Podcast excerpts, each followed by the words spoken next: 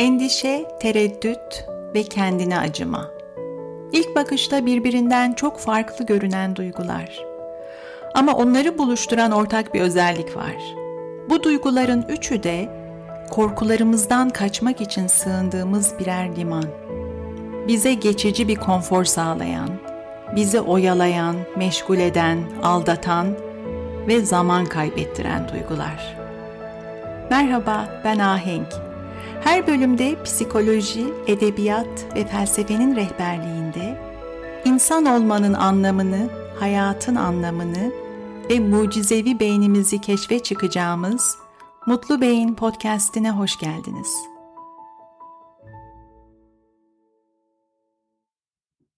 Tekrar merhaba. Endişe sallanan koltuk gibidir. Sizi oyalar ama bir adım öteye götürmez. Endişe duygusunu anlatan en akılda kalıcı tanımlardan biri bu oldu benim için. Endişe çözüm odaklı bir duygu değil. Ya çözümü yoksa korkusuna odaklı, çözümsüzlüğe odaklı bir duygu. Az önce paylaştığım tanımda ilginç olan endişenin negatif bir duygu olmasına rağmen tıpkı bir sallanan koltuk gibi şaşırtıcı biçimde bir konfor ve rahatlık da sunması bize güvende olmadığımızı fısıldayan, gelecekte bizi tehlikelerin beklediğini işaret eden bir duygu nasıl aynı zamanda konforlu olabilir? Hangi yönüyle rahatlatabilir? Negatif diye tanımladığımız ilk bakışta zor, rahatsız, hatta ıstıraplı görünen ama bir yandan da bizi rahatlatan, oyalayan, meşgul eden, bize sığınak olan faydasız duygular var. Bu bölümün konusu işte o duygular olacak. Bize aldatıcı bir konfor sunan ve zaman kaybettiren duygular. Bugün bunlardan üç tanesi üzerine konuşmak istiyorum. Endişe, tereddüt ve kendine acıma.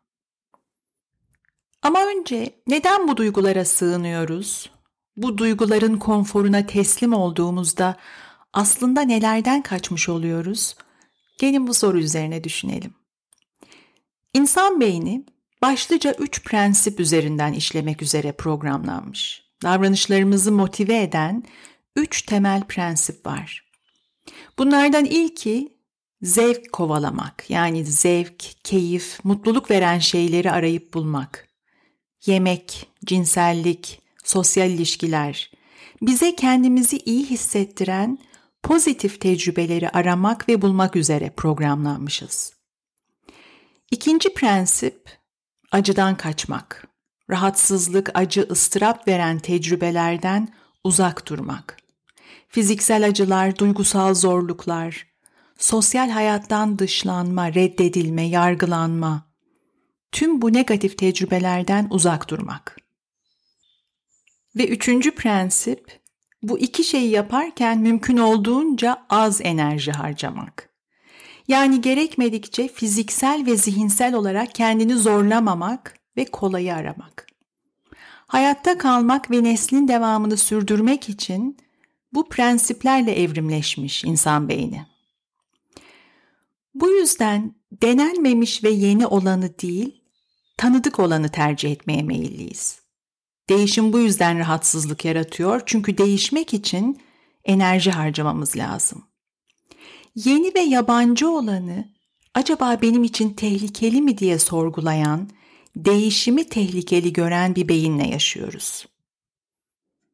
Yine bu yüzden alışkanlıkları, rutinleri seviyoruz. Çünkü bir eylem bir alışkanlık haline geldiğinde beynimizin kendini zorlaması, fazladan enerji harcaması gerekmiyor. Değişmek yerine bildiğimiz, alıştığımız yerde kalmayı tercih ediyoruz. O çok iyi bildiğimiz, ve kendimizi güvende hissettiğimiz bu kısıtlı bölgenin bir ismi var. Konfor alanı. İnsanın kendini aşina hissettiği bir ortamda her şeyi kontrol edebildiği yanılgısına düştüğü ve kendini rahat hissettiği psikolojik alana konfor alanı deniyor. Burada iki kilit nokta var. Birincisi aşinalık, tanıdıklık duygusu, diğeri ise kontrol yanılgısı. Gelelim endişeye.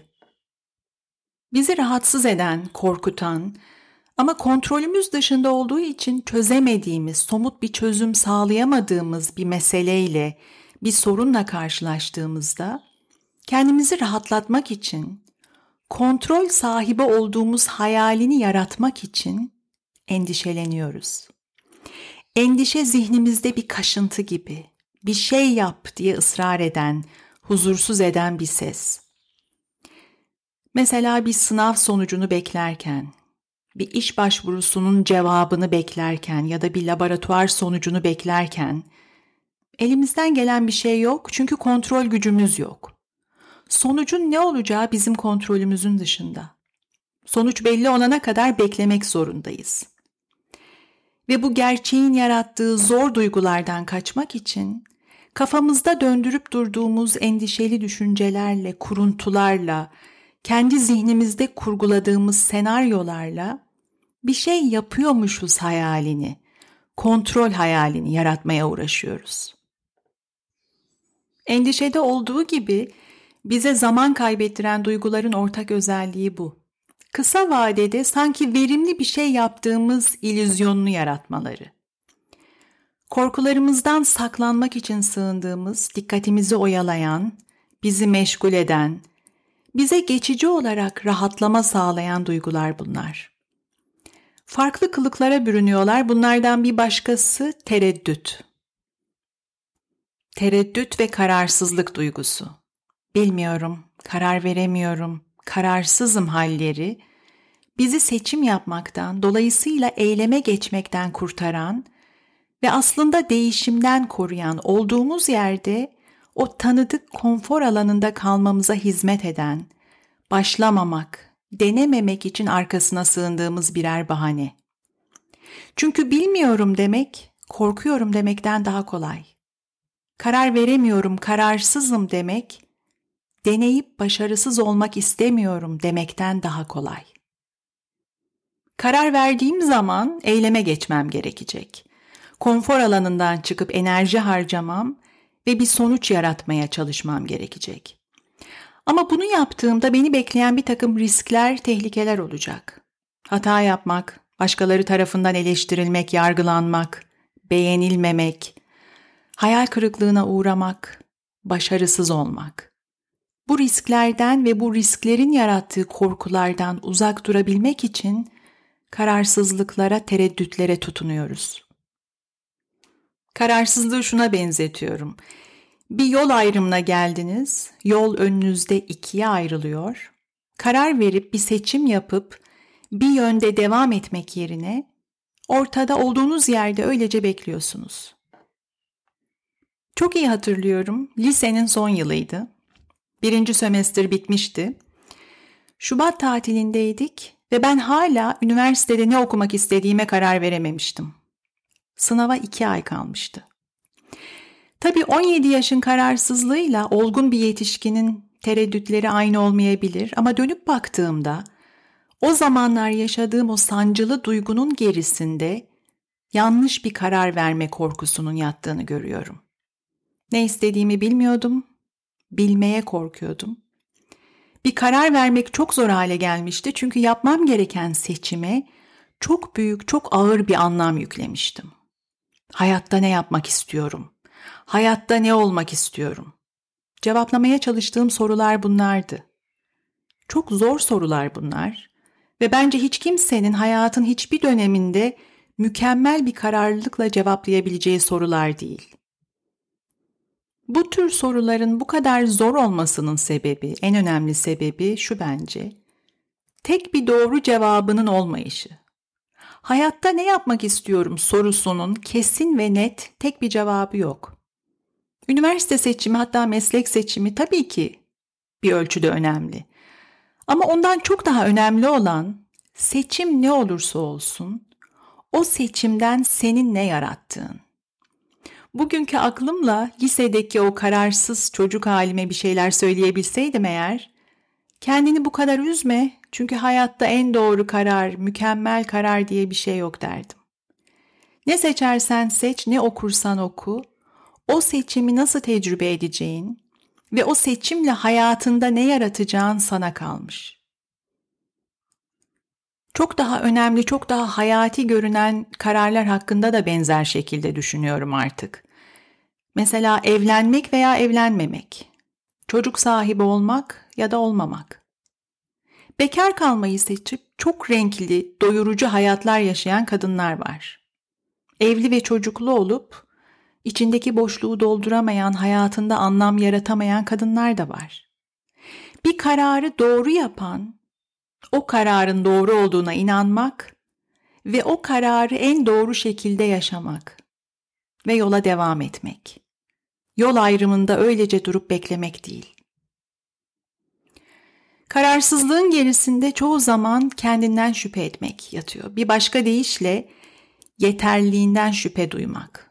Doğruyu bulabilecek miyim, yapabilecek miyim, yetecek miyim? Özellikle yeni bir şey yapmak istediğimizde kararsızlık ağırlaşabiliyor. Çünkü bir şeyi ilk kez denediğimizde başarısız olma ihtimali her zaman var. Yeni bir şey öğrenirken acemiyiz ve acemiyken yaptığımız şeyi iyi yapmıyoruz. Bu da korkutuyor bizi. Bizi olduğumuz yerde kararsızlığın, tereddütlerin konforu içinde tutan da bu korkular zaten. Korkuların beslediği faydasız, işlevsiz, bize zaman kaybettiren bir başka duygu kendine acıma. İnsanın kendine acıması, kendini bir mağdur, bir kurban gibi görmesi. Kendine acıma ilk bakışta hiç de cazip bir şeymiş gibi görünmese de bu duygunun da sunduğu bir konfor var. Sorumsuzluğun konforu. Hayatında yarattığın sonuçların sorumluluğunu reddetmenin, sorumluluğu başkalarına yıkmanın yarattığı hafifliğin konforu. Çünkü kendine acımak, kendini koşulların, durumların, başka insanların mağduru olarak görmek, kendi yanlışlarını, eksiklerini görmekten, kendinle yüzleşmekten daha kolay. Kendine acımanın sağladığı bir başka konfor da şu, sorundan kaçma konforu. Problem her neyse bir çözüm bulmak yerine, çözüme odaklanmak ve çözüm için uğraş vermek yerine o problemin yarattığı duygusal zorlukla meşgulüz kendimizi acıdığımızda. Kolayca alınıp gücenmek, çok fazla şikayet etmek, sitem etmek, hep başkalarını suçlamak. Tüm bunlar kendine acımanın farklı ifadeleri. Ve bunları yapmanın yarattığı gizli bir zevk var. Kendimiz için üzülürken, kendimize acırken gizliden gizliye bir zevk ve rahatlık duyuyoruz. Suçladığımız her neyse, her kimse beni mutlu etmek sizin sorumluluğunuz, sizin göreviniz demiş oluyoruz. Ama işin bir başka boyutu da şu tabii, sorumluluk güç demek. Sorumluluk almaktan kaçtığımız noktada güç ve kontrol sahibi olmaktan da vazgeçmiş oluyoruz. Çünkü hayatımızın kontrolü üstlendiğimiz sorumluluklar ölçüsünde bize ait. Kendine acıma, endişede ve kararsızlıkta olduğu gibi kısa vadeli bir rahatlama sağlayan ama eyleme geçirmeyen, ileriye taşımayan bir duygu. Bize zaman kaybettiren duyguların bir başka ortak özelliği de bu zaten. Hayatımızda yaratmak istediğimiz sonuçları yaratmaktan bizi alıkoymaları. Amaçlarımıza hizmet etmeyen, bize ivme kazandırmayan, olduğumuz yerde sıkışıp kalmamıza yol açan duygular bunlar. Yalnız bu noktada şunu belirtmenin önemli olduğunu düşünüyorum. Hiçbir duygu yanlış değil. Bir duygu hissederek bir yanlış yapmıyoruz. Böyle hissetmemeliyim, bu duygudan kurtulmam lazım. Buna inanmıyorum. Ama şuna inanıyorum. Hissettiğimiz her duygu bizim sorumluluğumuzda ve bize ait. Esas önemli olan bunun farkına varmak. Bilinçli bir hayat yaşamanın tanımı bu. Bu yüzden bir duyguyu tanımak ve anlamak için bence kendimize sorabileceğimiz önemli bir soru şu. Bu duyguyla nasıl davranıyorum? Bütün davranışlarımız ve eylemlerimiz duyguların etkisiyle ortaya çıkıyor. Bir şey hissediyoruz ve hissettiğimiz duyguyla davranıyoruz. Bu duyguyu hissettiğimde ne yapıyorum? Bu duyguyla kim oluyorum? Mesela şefkat hissettiğimizde ortaya çıkan davranışlarla kıskançlık duyduğumuzda ortaya çıkan davranışlar bambaşka. Bir insana şefkatle yaklaştığımızda o insanla kurduğumuz ilişkide başka biriyiz. Kıskançlık duyduğumuz insanla kurduğumuz ilişkide başkayız. Şunu da unutmamak gerekiyor. Davranışlar her zaman açıkça gözlemlenebilen şeyler değil. Çok sessizce, gizliden gizliye ortaya çıkan davranışlar da var. Ses tonunun değişmesi mesela, yüz ifadesi, beden dili ya da bazen hiçbir şey yapmamak. Eylemsizlik de bir davranış. Geri aramamak, susmak, beklemek, başlamamak, ertelemek. Bu yüzden bize zaman kaybettiren faydasız duyguları tespit etmenin bir yolu sadece yaptıklarımıza değil, yapmadıklarımıza da bakmak. Endişe içindeyken, zihnim endişeli düşüncelerin gürültüsü altındayken ne yapmıyorum?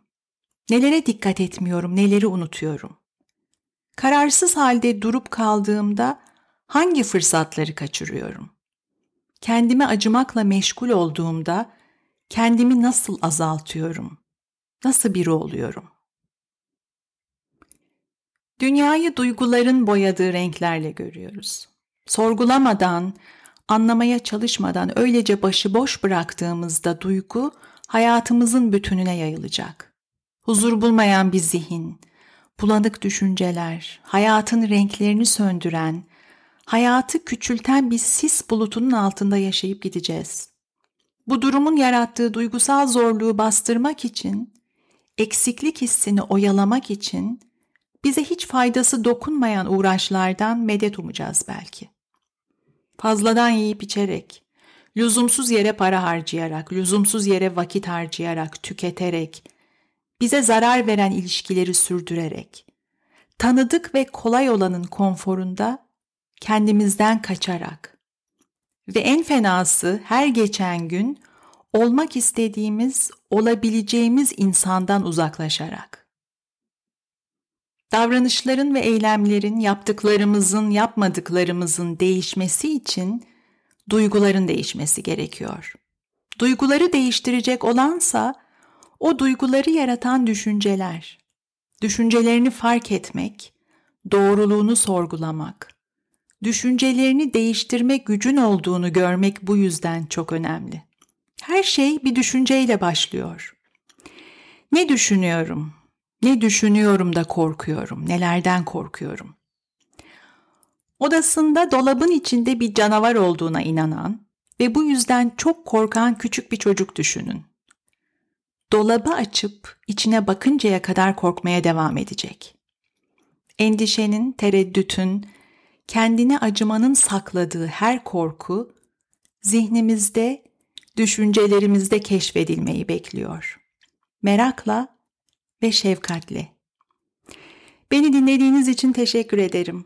Her pazartesi Mutlu Beyin Podcast'inin yeni bir bölümünde görüşmek üzere.